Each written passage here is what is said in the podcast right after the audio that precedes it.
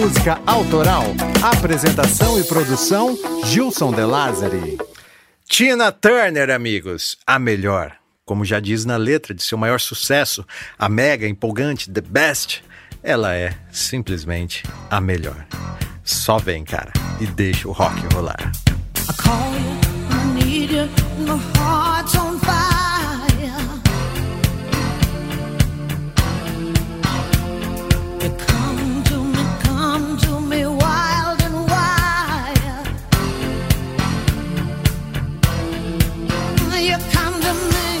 Antes de começar, gostaria de agradecer aos sócios diretores do clube, João Júnior Vasconcelos Santos, Matheus Godoy, Antônio Valmir Salgado Júnior, Luiz Prandini, Emerson Castro, Henrique Vieira Lima, Caio Camasso e Luiz Henrique Oliveira Machado.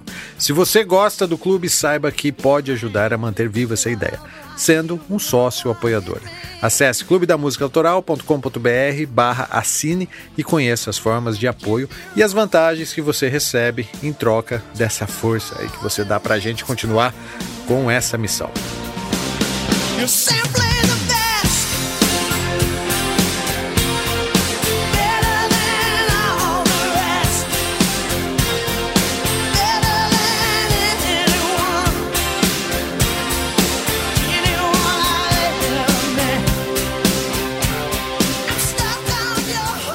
Lembro que a campanha no Catarse com a pré-venda do meu livro continua, Os Delírios Musicais. É uma autobiografia que conta a minha história de superação com a música. Acesse catarse.me barra Os Delírios Musicais e bote fé. É um projeto justo que merece o seu apoio.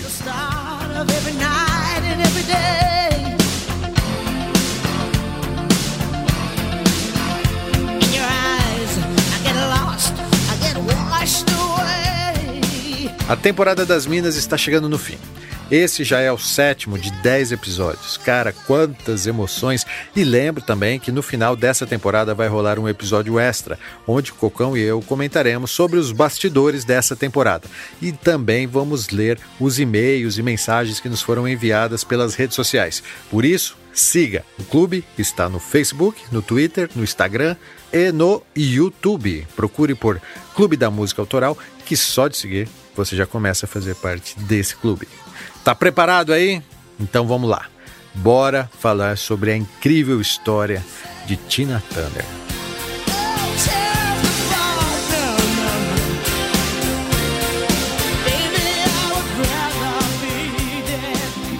Clube da Música Autoral. Tina Turner é uma cantora mundialmente famosa. Você provavelmente já viu ela nas telas do cinema ou em megas shows, né? Talvez até em tabloides sensacionalistas. Mas isso é porque essa estrada da fama tem muitas curvas, viu? E hoje, tentando fugir um pouco dessa cronologia manjada, quero começar logo pela curva que eu considero a mais dramática na história de Tina Turner.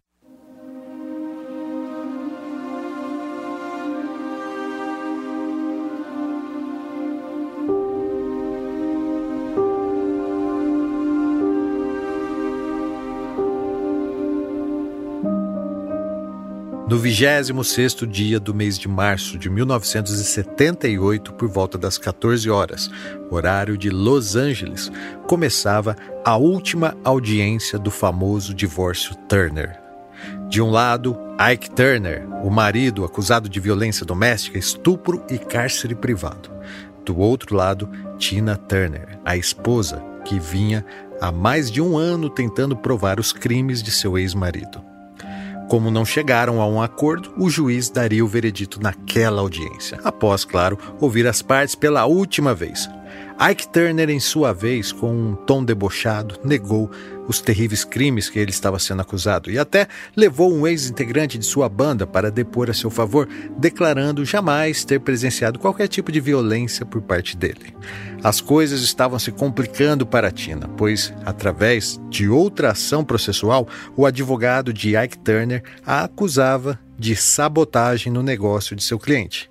Acontece que Ike and Tina Turner Review, uma atração musical bem sucedida, havia falido. E segundo seu cliente, era culpa de Tina Turner, porque ela abandonou a família e o seu cargo como cantora nessa empresa. Isso acabou gerando milhões de prejuízos contratuais devido aos inúmeros shows que tiveram que ser cancelados.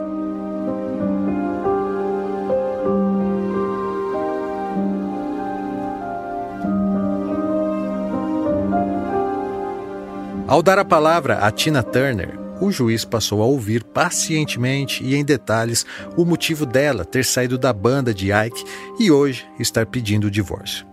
Ela começou afirmando que Ike sempre foi violento e infiel, mas só começou a espancá-la após ficar viciado em cocaína. Ele cheirava tanto que desenvolveu um desvio de septo. A cantora disse que tentou fugir várias vezes, sempre levando os filhos consigo, mas Ike dava um jeito de encontrá-los e a persuadia a voltar. Jurava não mais agredi-la, mas ao entrar em casa era a primeira coisa que ele fazia. Apanhar do marido era algo tão corriqueiro em sua vida que por um tempo ela chegou a acreditar que aquilo era normal. Em seu relato, Tina também diz que Ike por diversas vezes a estuprou e a manteve trancada a gota d'água, segundo ela, foi durante um voo comercial. Tina lembra que discutiram, Ike estava bêbado e a agrediu em público. Estar exposta daquele jeito e, pior, não receber a ajuda de ninguém fez ela decidir que fugiria logo no desembarque no aeroporto. Mas ao tentar fazer isso, Ike a agarrou e novamente a agrediu, forçando ela a entrar na limusine que os aguardava no estacionamento. Tina não sabe como, mas pela primeira vez teve coragem de revidar as agressões de Ike.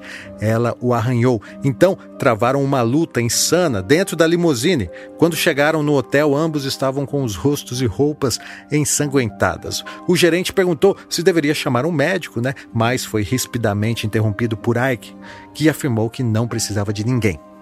Ao entrarem no quarto, Ike, bêbado, deitou-se no sofá e mandou Tina maquiar-se para esconder os hematomas. Mas, ao perceber que ele estava dormindo, Tina saiu correndo e fugiu pelos fundos do hotel. Ela se deparou com uma movimentada rodovia. Desesperada, Tina continuou correndo até chegar em um outro hotel. Ela foi até a recepção e pediu para falar com o gerente. Chorando, disse a ele que não tinha dinheiro, mas ela era a cantora Tina Turner e pediu ajuda, pois estava fugindo de um agressor. O gerente do hotel, ao ver o seu estado, prontamente arrumou um quarto para ela. Após isso, ela ficou escondida na casa de amigos e familiares por mais de três meses. Tina chegou a ser dada como desaparecida. Então, finalmente, ela entrou com um pedido de divórcio que, naquela audiência, já se arrastava por mais de um ano.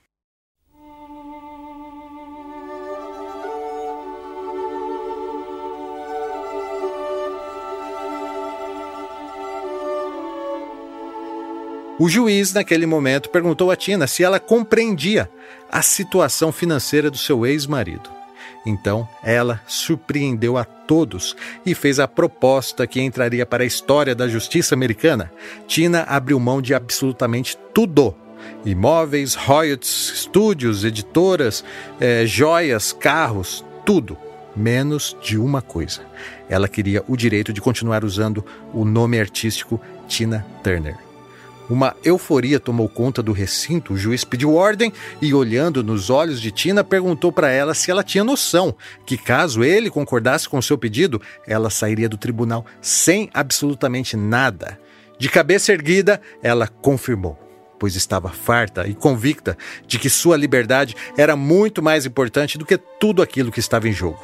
E ainda por cima, Tina concordou em retirar todas as denúncias que havia feito contra seu marido. Todos acharam aquilo incrível: advogados, escrivãos, jornalistas, todos de boca aberta. Tina Turner, a estrela da música, estava abdicando de tudo o que havia disputado na justiça por mais de um ano. Como assim, cara? Mas Ike Turner levantou-se e deu um chilique. Disse que jamais daria seu nome para ninguém. Ele gritava: Esse nome é da minha família. Eu te inventei. Tina Turner é minha propriedade. O juiz pediu ordem novamente e, batendo com o martelo, acatou o pedido de Tina, concedendo a ela o direito de usar o seu próprio nome artístico, Tina Turner.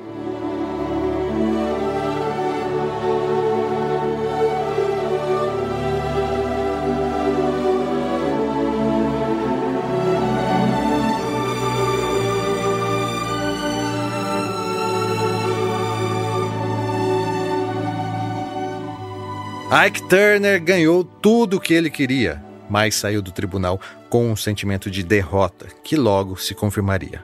Renascia ali, naquele dia, a nova estrela da música americana, agora em carreira solo, uma mulher empoderada, feliz, independente e principalmente livre.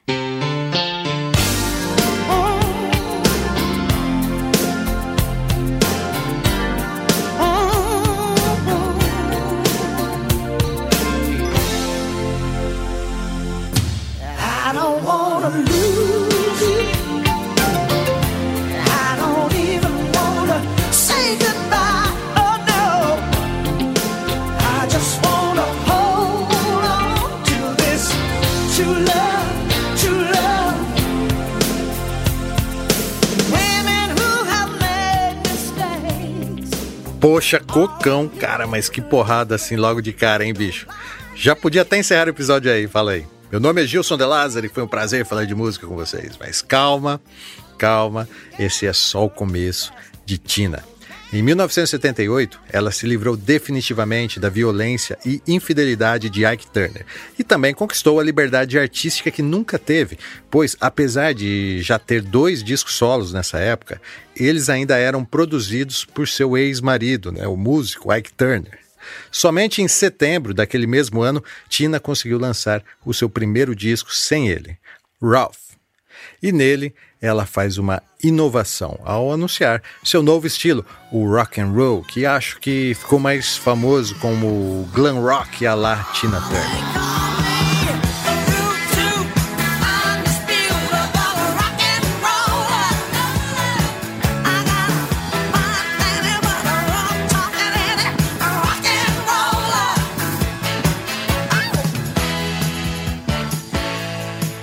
Disco Rough foi mal de vendas e não emplacou nenhum sucesso, cara. Em dúvida se o rock and roll era realmente o caminho, em 1979, aconselhada pelos executivos da EMI, Tina lança um novo disco solo, Love Explosion, investindo tudo na disco music, o estilo do momento.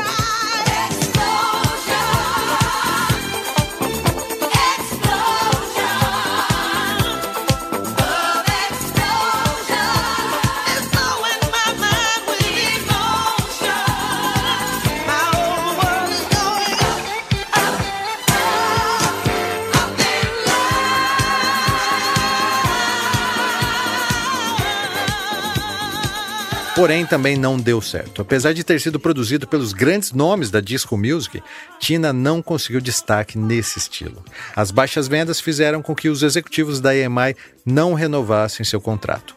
Tina ficou quatro anos sem lançar discos. Ao invés disso, ela se dedicou ao que melhor sabia fazer: tocar ao vivo.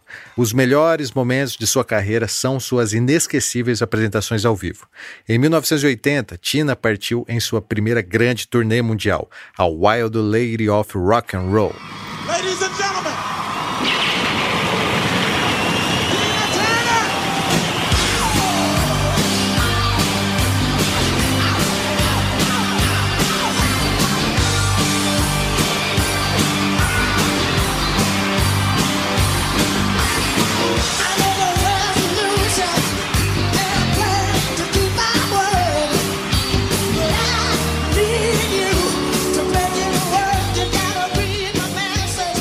Tanto é vero essa fama dos shows inesquecíveis de Tina Turner que, veja bem, em 1988, no palco do Maracanã, com a turnê Break Every Rolling, Tina arrastou 188 mil pessoas para sua apresentação. O concerto foi transmitido ao vivo para todo mundo e entrou para o Guinness Book como o maior público pagante já registrado até hoje no mundo.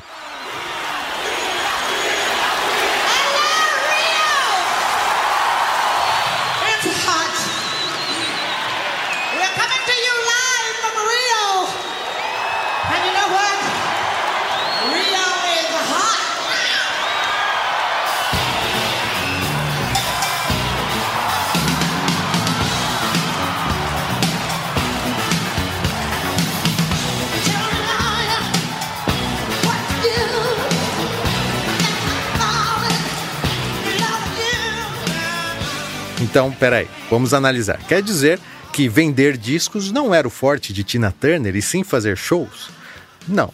Na verdade, não é bem assim. Tina sempre foi moldada e limitada por seu ex-marido, Ike Turner.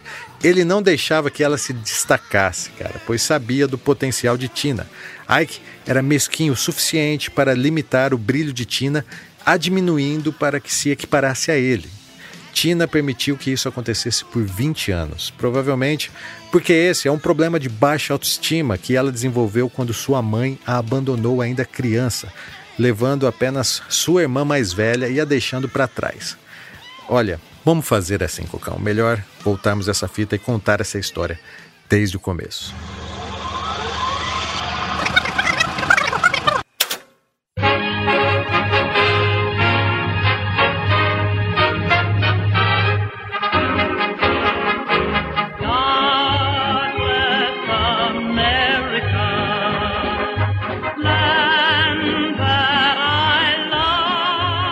Seu nome de batismo é Anna May Bullock. Ela nasceu em uma fazenda no Tennessee no dia 26 de novembro de 1939. Anna May era a caçula de três filhas do casal Zelma Priscilla e Floyd Richard Bullock. Seu pai trabalhava como meieiro na colheita de algodão. Mas logo a família toda se separou. Anna May foi morar com seus avós paternos. Seu pai ficou com uma irmã e sua mãe levou a irmã mais velha consigo. Anna May, que tinha apenas 11 anos nessa época, ficou profundamente traumatizada com a separação, principalmente porque sua mãe sofria abusos físicos. Por isso ela fugiu.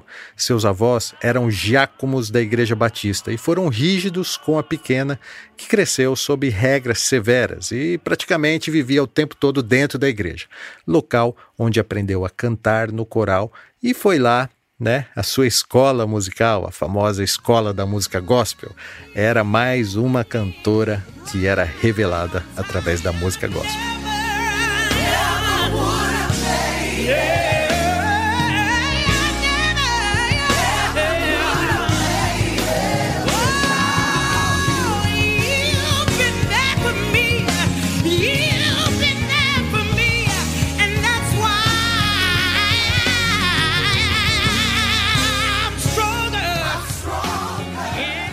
Quando fez 16 anos, Anna May se mudou para St. Louis, realizando finalmente o seu sonho de morar com sua mãe e irmã. Mas a rotina delas era atípica. A irmã trabalhava em uma boate como garçonete e a mãe fazia, digamos assim, é, programas em troca de dinheiro. Para não atrapalhá-la, Anna May, uma caipira na cidade grande, passou a ir com a irmã para a boate, né, e lá ficar esperando ela enquanto ela trabalhava. Foi nessa boate que ela assistiu pela primeira vez um grupo musical de R&B. Eles se chamavam Kings of Rhythm. Dá uma ligada no som.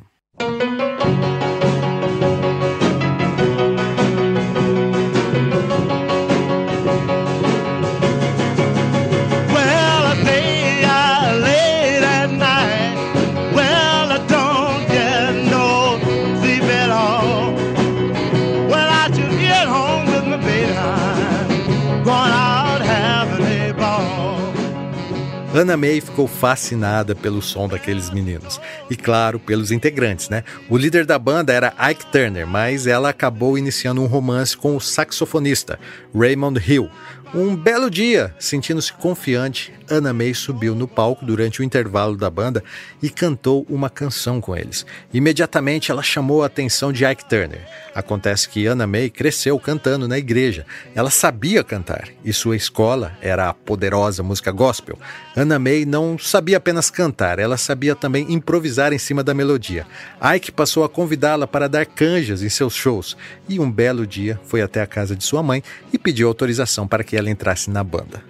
O que Ike não sabia ainda é que a jovem, na época com apenas 18 anos, estava grávida do seu saxofonista. Como ele morava na casa de Ike, ele acabou convidando também Anna May, que foram morar juntos. Ela, grávida, concordou.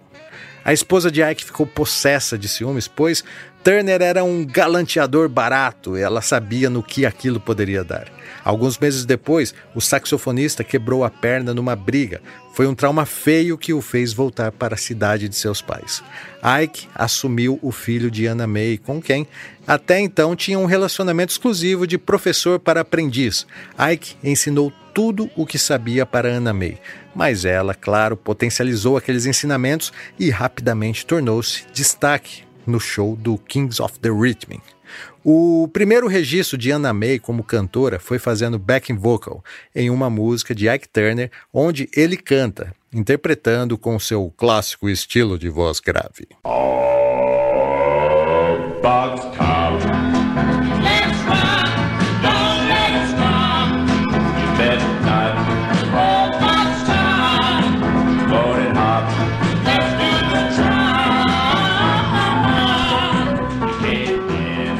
Com a boa aceitação desse single, Ike, em 1960, escreveu uma nova canção, A Fall in Love.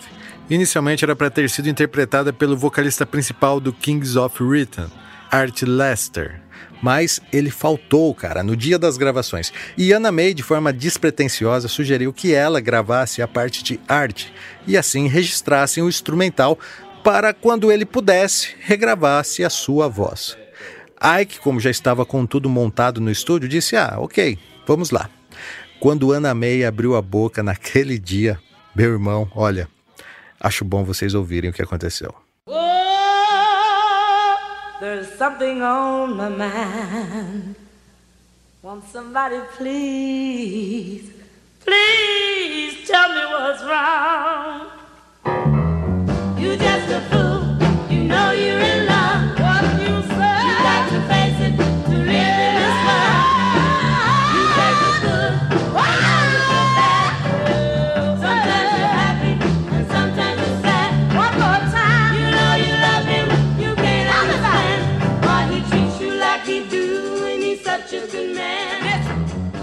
Um DJ local, assim que ouviu aquela fita, convenceu Ike a enviá-la para Shoe Records.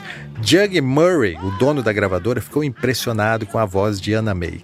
Ela gritava, cara, era algo novo, era incrível. Então, contratou Turner, pagando a ele um adiantamento de 25 mil dólares pelos direitos daquela gravação. Murray também convenceu Ike a fazer de Anna May a estrela do seu show. Foi aí que ele teve a ideia de mudar o nome dela, dando o nome artístico de Tina, simplesmente porque o nome rimava com a personagem fictícia de histórias em quadrinhos China, né? A rainha da selva. E seguindo a temática, Anna May, digo, Tina, passou a desenvolver coreografias que lembravam danças tribais. E claro, né, com uma bela pitada de sensualidade e atitude que eram exclusivas de sua personalidade ímpar. Pronto, nascia Tina, uma das maiores cantoras da sua época.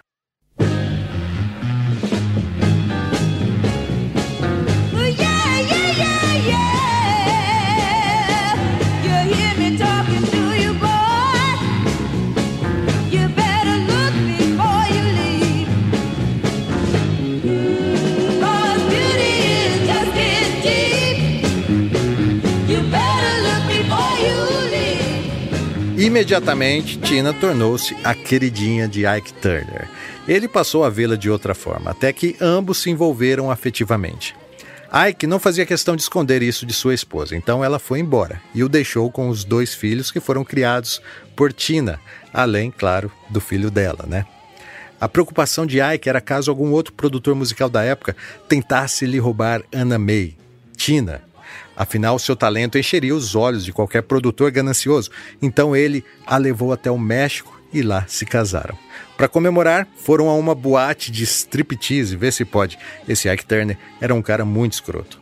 E de volta aos Estados Unidos, ele registrou o nome Tina Turner como sendo de sua propriedade e assim se sentiu garantido caso um dia ela o abandonasse. Aquele relacionamento realmente não tinha como ter dado certo, afinal, jamais foi por amor.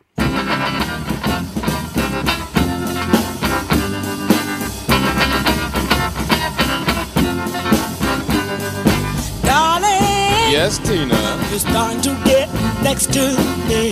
Honey, that was my plan from the very beginning. Darling, uh-huh. I never thought that this could be. What do you mean? Oh, yeah.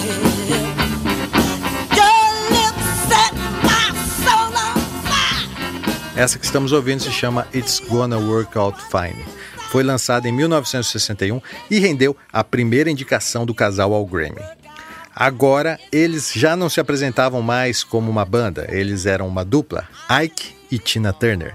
Na letra dessa canção rola um diálogo que remete a um relacionamento de carinho e respeito, mas, na real, Tina já havia tentado fugir duas vezes da casa de Ike. Ele a agredia sem qualquer motivo. Seu nariz precisou ser reconstruído cirurgicamente após ter sido quebrado diversas vezes. Ike era cruel, frio e calculista. Ele acabou criando um império onde ele era o centro de tudo. A banda que os acompanhavam eram os Kings of Rhythm. Tina Turner, além de esposa, era, claro, funcionária. E ele criou também as Ike Tees, um trio e às vezes quarteto com garotas que dançavam e cantavam em apoio a Tina.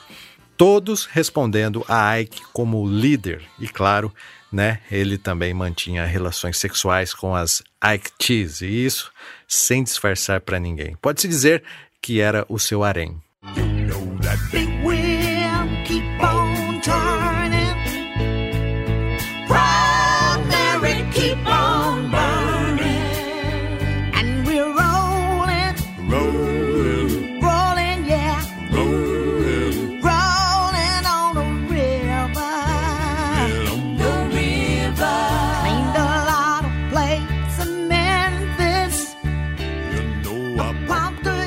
Essa versão de Proud Mary tornou-se mais famosa que a tradicional versão composta pelo Creedence Clearwater Revival e abriu as portas para uma série de convites para apresentações televisivas.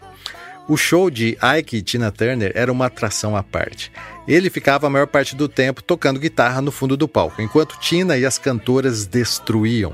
Esse foi considerado pelos críticos o show mais quente e explosivo de R&B da época, se equiparando apenas a James Brown e a sua envolvente funk music.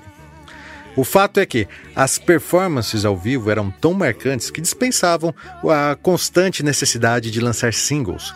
O que vendiam os seus shows era simplesmente o clima energético e as danças explosivas.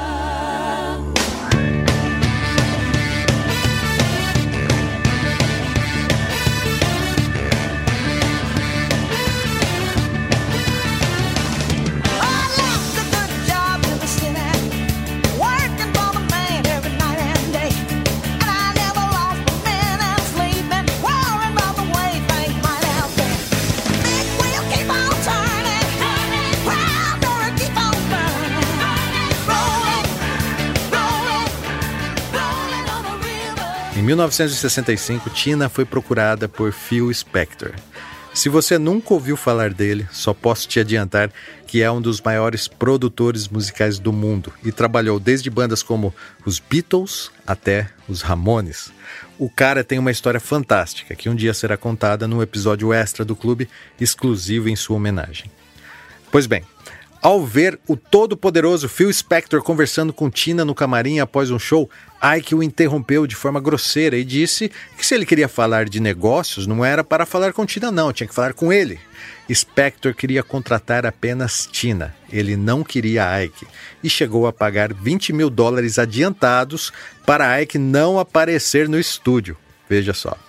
Juntos, Spector e Tina produziram e gravaram em 1968 o single River Deep Mountain Hike, uma superprodução que contou com a participação de uma orquestra, da qual Phil Spector, apesar do baixo número de vendas, considera esse o seu melhor trabalho como produtor musical.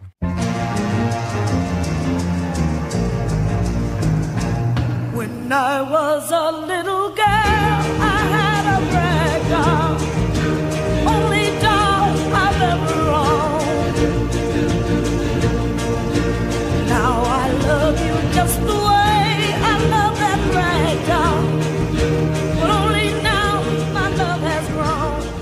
Ike Turner mordia os cotovelos, mesmo com a música sendo lançada e assinada como Ike e Tina Turner, ele não se conformava.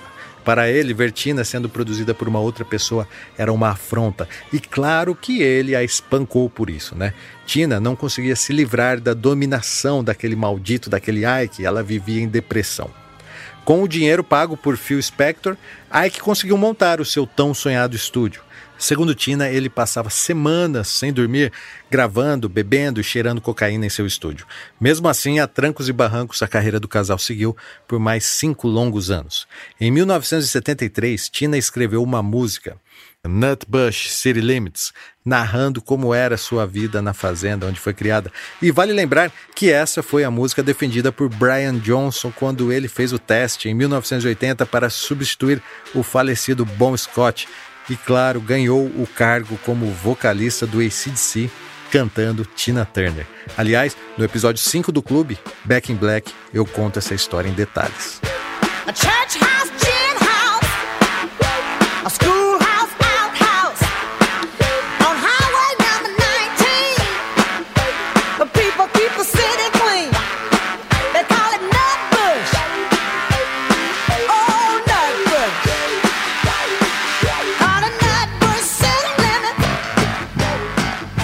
Em 1976, Ike havia chegado no seu limite. Após uma grande turnê abrindo os shows do Rolling Stones, ele percebeu que precisava dar um tempo naquela vida louca, então aceitou assinar um contrato mediano de cinco anos com a Green Records, que lhe ofereceu um valor fixo de 150 mil dólares por ano, isso lhe daria fôlego financeiro. A única condição do contrato era que Ike mantivesse Tina Turner com ele. E foi exatamente o que não aconteceu. O contrato seria assinado no dia 6 de julho de 1976, mas quatro dias antes, a dupla pegou um voo comercial de Los Angeles para Dallas, onde faria um show naquela noite. E nesse voo, depois na limusine também, o casal Turner tiveram a sua última briga. Let me say the baby. Since we've been together. Ooh, loving you forever is all I need. Let me be the one you come running to. Oh.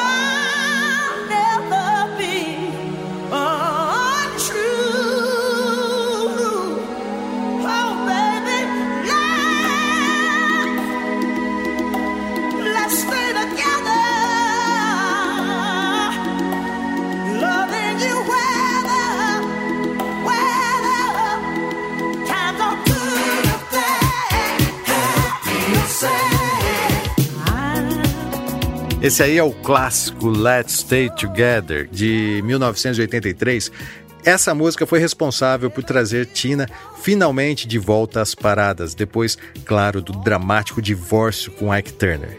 Não perca as contas, foi só em 1983, quando Tina assinou um novo contrato com a gravadora Capitol Records, que ela conseguiu voltar a ter reconhecimento fora dos palcos, pois a canção alcançou várias paradas europeias, incluindo as 10 primeiras colocações do Reino Unido e chegou ao número 26 da Billboard. Finalmente, a carreira solo de Tina decolava. Vamos ouvir mais um pouquinho dessa música que acho que vale a pena, cara.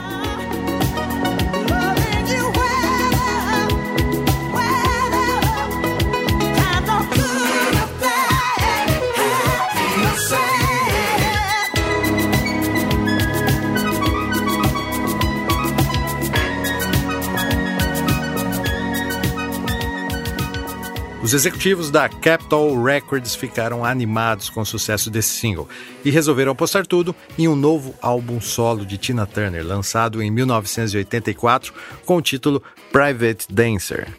Esse disco foi o responsável por relançar a nova Tina Turner, aquela com os cabelos esvoaçantes como a conhecemos até hoje.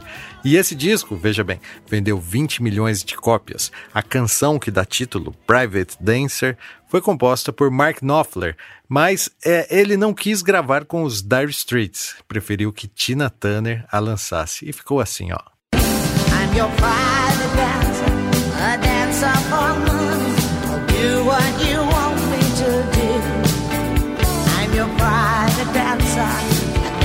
I'm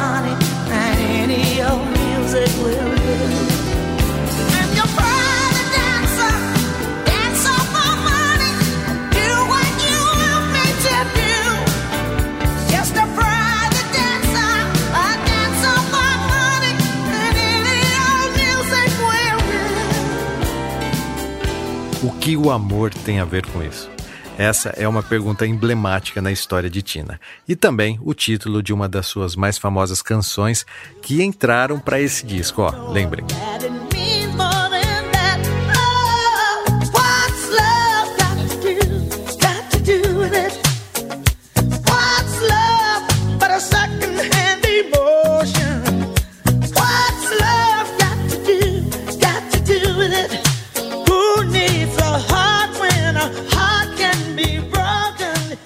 Foi um baita sucesso, sem dúvidas, e anos depois, essa música, What's Love Got to Do With It? Foi título do filme biográfico de Tina Turner, que narra especificamente o drama do casal Turner. No elenco, Angela Bassett interpretou Tina Turner e Lawrence Fishburne Ike Turner. Aliás, ambos foram indicados ao Oscar por suas atuações. Mas vale lembrar que Ike em condições normais, jamais aceitaria ser retratado como o vilão né, do filme. O problema é que ele, nessa época, estava completamente falido, endividado, e por apenas 50 mil dólares ofertados pela produtora do filme, ele assinou um contrato autorizando que sua imagem fosse retratada no filme e se comprometeu a não processar o estúdio, Tina ou os roteiristas. No Brasil, esse filme foi lançado com o título Tina, a verdadeira história de Tina Turner, e consolidou a imagem de mulher forte, guerreira que Tina já vinha trabalhando em carreira solo.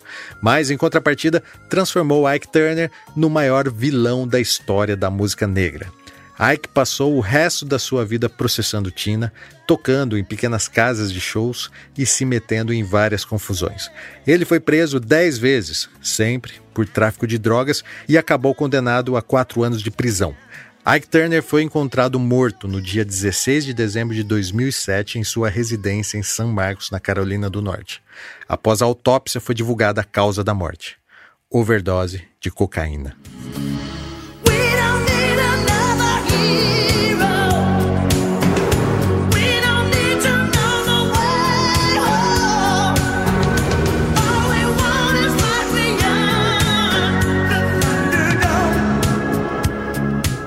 A vida de Turner era sem dúvidas um roteiro de intrigas para Fellini filmar.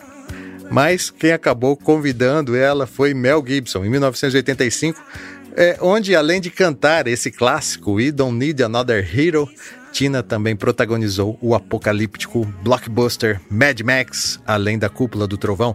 E nem preciso falar que o sucesso do filme se misturou com sua carreira e a lançou para um público ainda maior, né? That day is coming.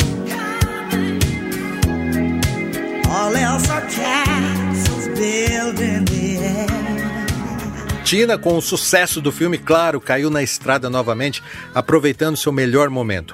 Era a fase dos grandes shows de arena, né? E o seu era com certeza um dos maiores shows da época. Cara, essa mulher era insana, trabalhava muito e quase não descansava. Então, exausta, ela deu um tempo em sua carreira e, após um ano de merecidas férias, em 1989, ela voltou ao estúdio. E quando todos achavam que Tina Turner não conseguiria mais se reinventar, ela lançou o disco Foreign Affair e nele apareceu pela primeira vez o maior hit de toda a sua carreira, que hoje também é tema do episódio 27 do Clube da Música Autoral. The Best. Quem é? Clube da Música Autoral.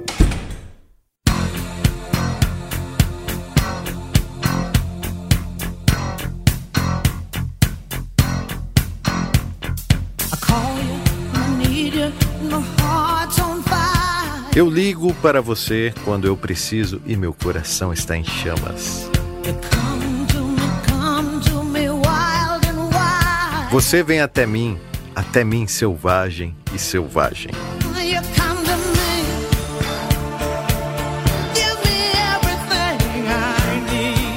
Quando você vem até mim, me dá tudo o que eu preciso. Tina não escreveu The Best. Ela, como na maioria de seus sucessos, a interpretou de forma genial. Mas, uma certa vez, ela disse: Quando cantei pela primeira vez The Best, eu pensava em uma pessoa obstinada, que lutava pela vida, uma pessoa que não cometia erros, perfeita. E claro, essa pessoa não existia. Afinal, pessoas perfeitas só existem para quem está cego. Tina Turner, mais do que ninguém, sabia que o amor cega. Me dar uma vida de promessas e um mundo de sonhos.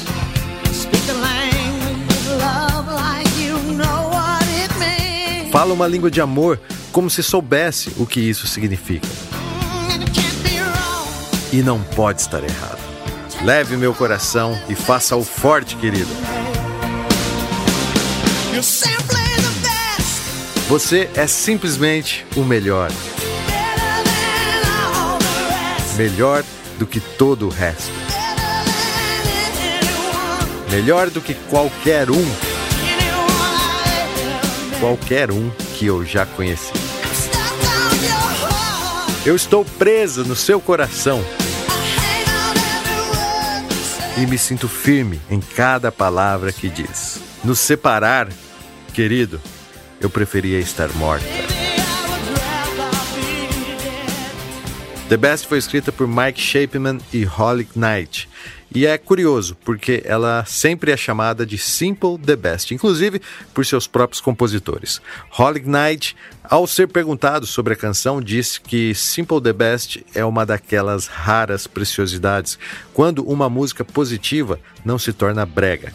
Mas a parte difícil é exatamente essa, segundo ele: escrever algo em um modo positivo que seja realmente sincero. Isso é uma tarefa muito difícil. Cada vez que você me deixa, eu começo a perder o controle. Você vai embora com meu coração e minha alma. Eu posso sentir você até mesmo quando estou sozinha. Oh, querido, não me abandone.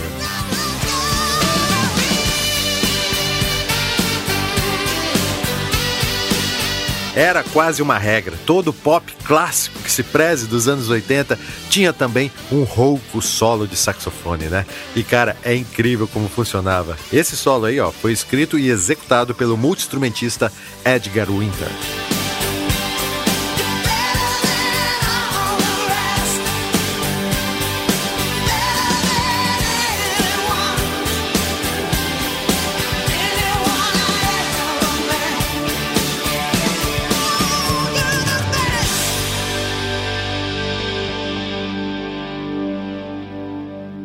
Apesar do impacto de The Best com sua mensagem de valorização ao amor platônico, ao qual representa de forma genérica, a canção, no seu lançamento, chegou apenas na 15ª posição da Billboard.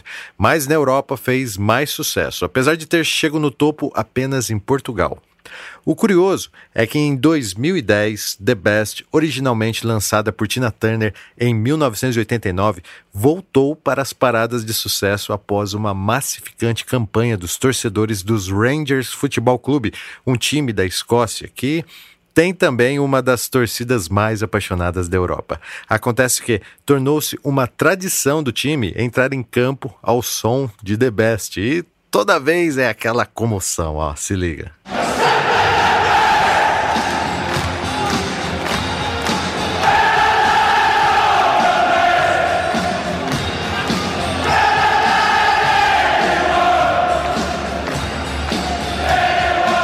Os Rangers, em 2010, chegaram na final da Liga Escocesa e a música foi considerada uma forte influência que embalava o time em suas conquistas. Então, iniciaram uma campanha mobilizando todos os torcedores para que pedissem a execução da música nas rádios. The Best voltou ao topo das paradas no Reino Unido. Na verdade, o que acontece e acontecia né, com The Best foi que a canção entrou na seleta lista de músicas que embalam a vitória, assim como Eye of Tiger, We Are the Champions, Gonna Fly Now e tantas outras, né? Como Carruagem de Fogo, que estamos ouvindo ao fundo aqui. Simple the Best vem ao longo dos anos embalando vitórias esportivas e, claro, tem tudo a ver com superação, né? Superar nossos limites, dedicação ao esporte, algo que acho que é independente só de esportistas. Tem a ver também com os torcedores, né? Ou os patriotas que colocam o coração na boca naquele momento de emoção. E quando atingimos o ápice, que é o primeiro lugar nas provas, basta uma bela música para que todo aquele sentimento seja externado sem que uma palavra sequer precise ser dita.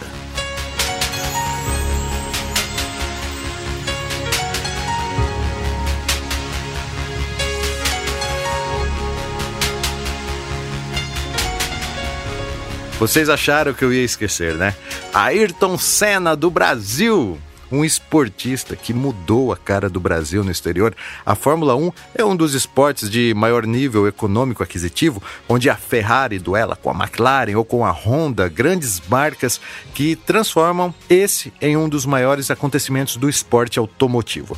E o Brasil nunca fez feio, né? Após Fittipaldi, Nelson Piquet, tivemos o ápice com Ayrton Senna do Brasil. Era de praxe acordar cedo no domingo e estava lá o Galvão Bueno narrando uma corrida de carros com tanta emoção que não tinha como não se tornar uma paixão nacional. Aí vencendo na reta, é o final da prova. Ayrton Senna na ponta dos dedos. Ayrton, Ayrton, Ayrton!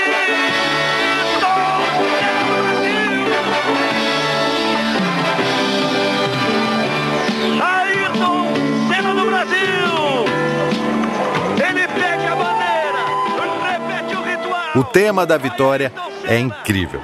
Ele foi escrito pelo maestro Eduardo Souto e executado pelo grupo Roupa Nova. Sem dúvidas, é o marco musical dessa fase. Digo, é do verdadeiro orgulho em ser brasileiro. Mas não é sobre isso que eu quero falar hoje, talvez em um outro episódio, né? O que eu quero lembrar aqui é da ligação de afeto e respeito mútuo entre Ayrton Senna e Tina Turner. Pois bem, acontece que o Grande Prêmio da Austrália, cara, de 1993, aquele que foi realizado no dia 7 de novembro, e fechou a temporada com grandes histórias que ficaram marcadas para sempre na memória dos fãs de Fórmula 1. Ayrton Senna fez sua última corrida pela McLaren naquele dia. Prost se aposentou de vez e o último duelo entre os campeões foi justamente naquele final de semana em Adelaide. Após uma corrida emocionante, Senna venceu Prost, que chegou em segundo lugar, mas o segundo lugar já era o suficiente para Alain Prost ser o campeão da temporada. No pódio, Senna fez um gesto nobre e ergueu o braço de Prost, mostrando para todos no mundo que estava sendo encerrada ali a maior rivalidade da história da Fórmula 1. Aquele momento ficou tatuado na memória de todos os fãs, né? E sabe quem também era fã de Fórmula 1 e em especial do brasileiro Ayrton Senna? Tina Turner, meu irmão. Ela e Senna já haviam se encontrado e ele havia confidenciado a ela que a canção The Best era uma grande inspiração para ele. Mas, naquela noite, após a corrida em Adelaide, Tina faria o último show de sua turnê mundial. 60 mil pessoas assistiam ao espetáculo, que já estava chegando ao fim. Quando ela avistou no meio da multidão quem, cara? Ayrton Senna. Sim, ele estava lá, tinha ido com sua namorada da época, Adriane Galisteu, e estavam comemorando a sua vitória.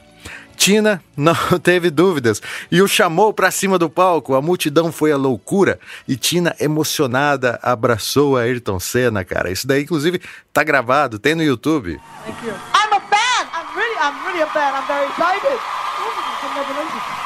You know who that is? Senna, right. The winner of the Grand Prix. Well, the best. The best? You want to sing it again?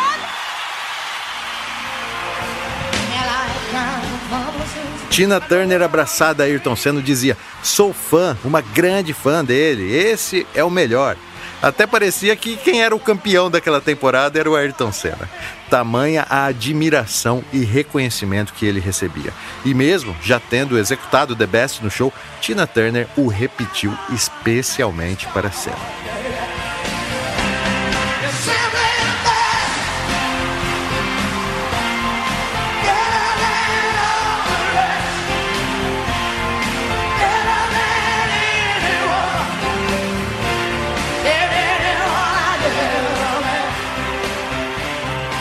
Toda a imprensa mundial deu um tremendo destaque para aquele momento né, do show.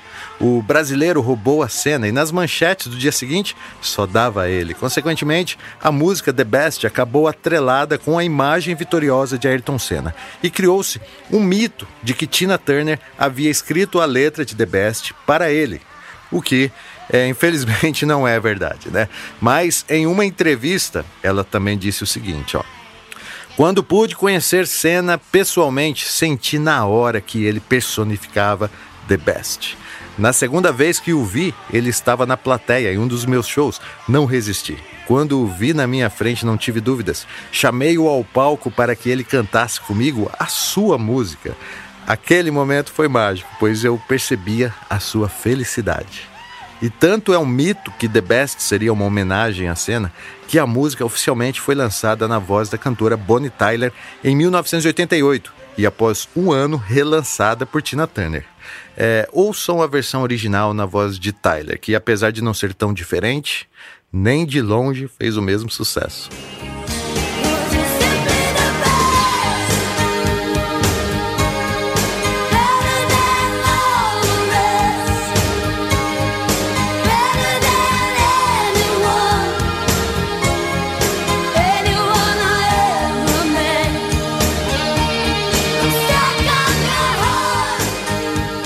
E é assim, com sentimento de vitória, embebedado de emoção, banhado em lágrimas de felicidades em poder contar essa incrível história de superação e persistência, que chegamos ao fim de mais um episódio do Clube da Música Autoral. Uh, ei, ei, alô, som, som, uh, uh, uh, ei, som, ah, ah, desce, ei, um, dois,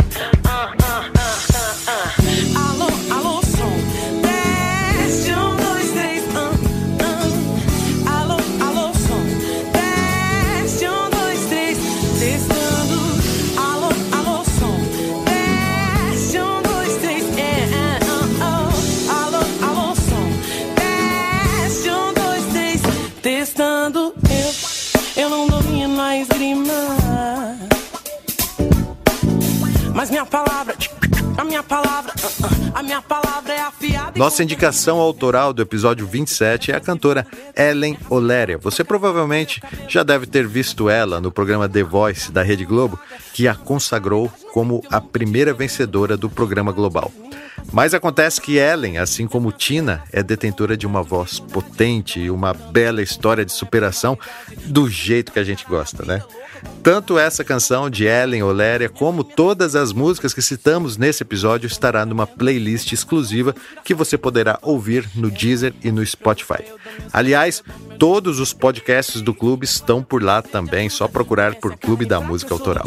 Tipo Tem gente boa no mundo, isso eu já sei. Também vi o lado violento dos que não temem a lei. Tanto faz lei divina, tanto faz lei dos homens, não importa por roupa chique ou da. Lembro que está rolando no Catarse o financiamento coletivo do meu livro, Os Delírios Musicais, um projeto digno que merece seu apoio. E nas redes sociais, nas quartas-feiras, quinzenalmente, rola uma live para debater os últimos episódios. Procure por Clube da Música Autoral, que só de seguir você já começa a fazer parte desse clube. Se você curtiu algum episódio dessa temporada, não deixe de mandar um depoimento. Os melhores serão lidos no episódio extra. E por fim, acesse o nosso site clubedamusicaautoral.com.br, que lá você encontra todos os links que foram citados aqui nesse episódio. Meu corpo foi travado, assalto a mão armada. Levaram um violão, um microfone emprestado. Eu chorei, eu chorei. A bandidagem não acompanhou a estereotipia.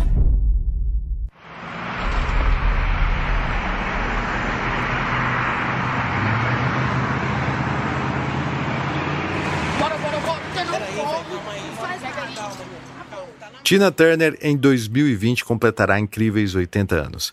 Ela se tornou a mulher mais velha a ser capa da famigerada revista Vogue. Também gerou polêmica quando resolveu abdicar de sua cidadania americana, afirmando não ter mais laços com o país onde nasceu. Tina vive na Suíça há mais de 20 anos, inclusive sua nova cidadania é de lá. Ela mora com seu atual marido Irving Beck em Zurique. Tina afirmou em seu recém-lançado livro de memórias, Tina Turner My Love Story, que nem tudo foram vitórias. Ela havia sofrido com doenças potencialmente fatais que foram escondidas dos tabloides sensacionalistas. Em 2013, poucos dias após o seu casamento com Irving, Tina sofreu um derrame e teve que reaprender a andar. Em 2016, ela foi diagnosticada com câncer intestinal. Turner optou por remédios homeopáticos, mas acabou com insuficiência renal. Suas chances de receber um rim eram baixas, então ela começou uma série de sessões de diálise, um doloroso procedimento que filtra a água do corpo artificialmente. Tina Turner chegou a considerar o suicídio assistido, chegando a se inscrever no programa suíço da eutanásia. Mas, prestes a ser analisado o pedido de Tina, apareceu um doador compatível e desde então Tina vem se recuperando da complexa cirurgia.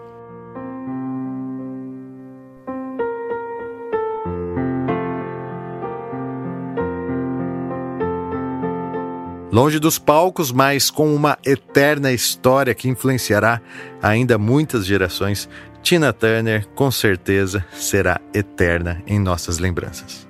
A produção do Clube da Música Autoral é minha, Gilson De Lázari, e a edição é do Rogério Cocão Silva. Foi um prazer falar de música com vocês e até a próxima.